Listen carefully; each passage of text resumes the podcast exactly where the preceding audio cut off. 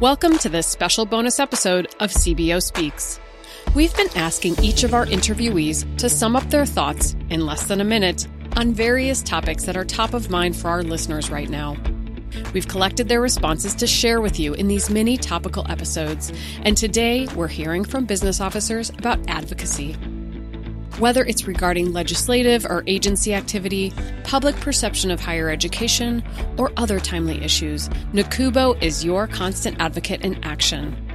Let's hear from our CBOs on how they're working to be advocates for higher education at the student, community, state, and national levels.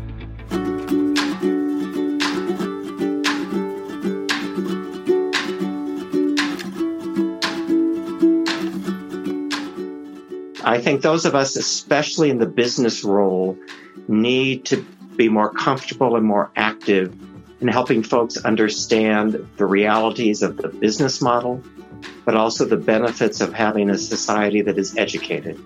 I think higher education does have a public good to it, and I think we have to get out there and be vocal about that portion of an idea, side of the enterprise advocacy um, is I, I, think we're, we're having to do it more so than ever. Just help people understand and continue to to understand the value of higher education. Um, we, we we can't tout it enough um, of the better life that higher education can provide an individual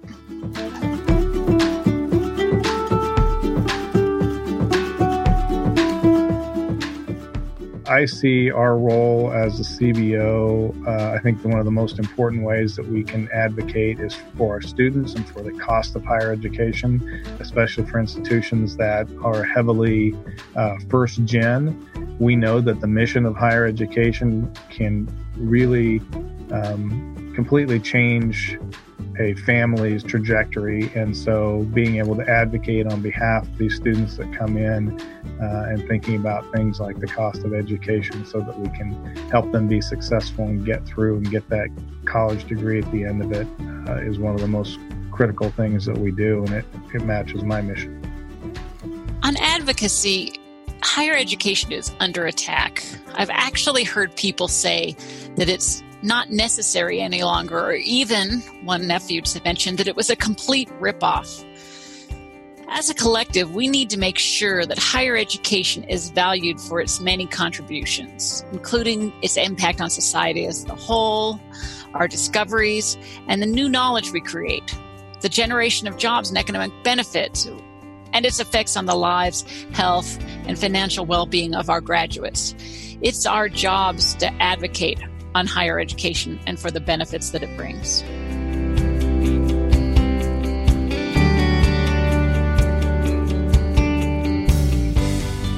No question, as CBOs, we need to be advocates for solid and responsible operational decision making. Uh, we need to advocate for our institutions in the community, at the state, and also need to recognize that we have to be advocates on behalf of the importance of higher education on a global level or national level uh, concept of higher education as a public good has been taking a beating for years, and we need to find ways to get the public to recognize that the changes needed in our country to be an international powerhouse all rely on excellent and affordable higher education.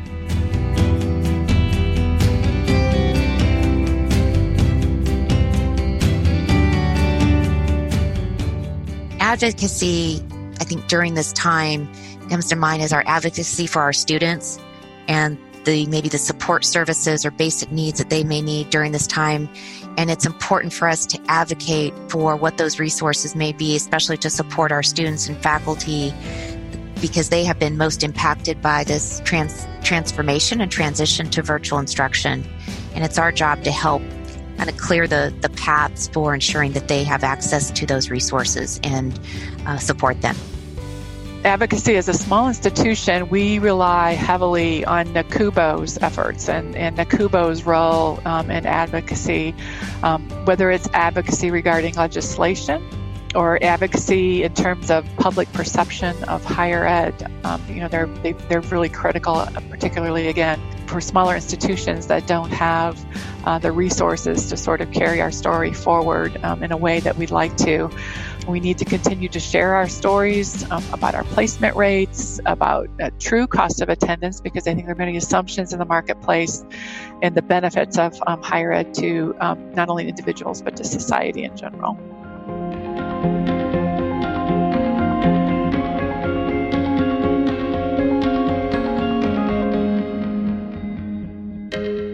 I think advocacy is very important for chief business officers. We are faced with increasing regulation, some of which makes sense, some of which is done simply because I don't think we do an adequate job of presenting the, the mission we have and the work we're trying to do.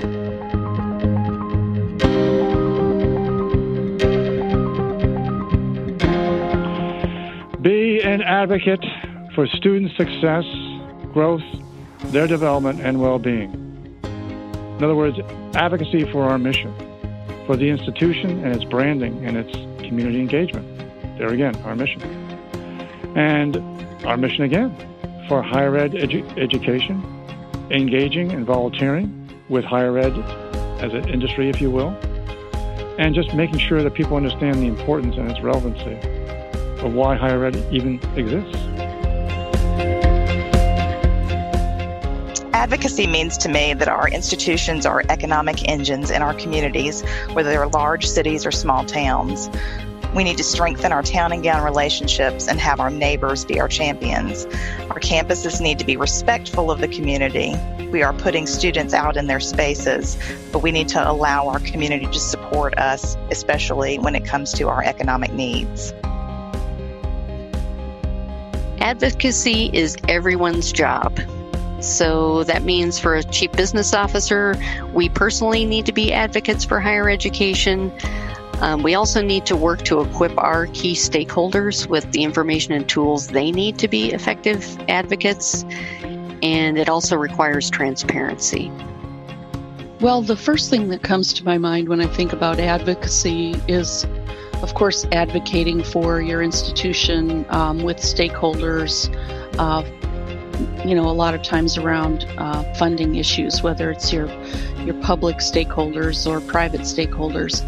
And I think the unfortunate trend that I'm seeing is that it's very it's becoming harder to advocate for, you know, the common operating needs of an institution versus something that might be perceived as uh, you know, a more high profile. You know, people want to attach their name to a new building, but not fund the ongoing operating costs of the building um, and, and staff for the building, for example, or may want to fund a new program um, that, you know, serves a, a niche of students, but isn't scalable, you know, to the larger population of students. So I feel that people want to, even legislators want to attach themselves to these other types of projects rather than just saying, you know, basically we've got to help you keep the doors open every day. And there's less enthusiasm for that. So is to try to really impress on people, you know, that this stuff isn't, you know, the hot topic, but it is so important.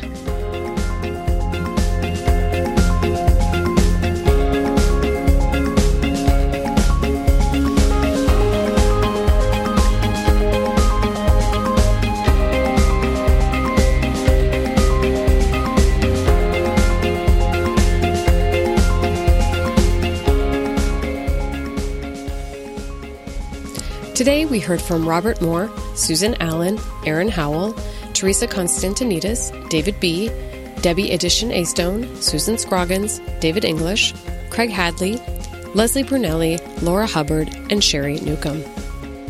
You can find full episodes of CBO Speaks from all of these CBOs by visiting nacubo.org under Professional Development, then click Podcasts or by subscribing to CBO Speaks in Apple Podcasts to get the latest episodes instantly.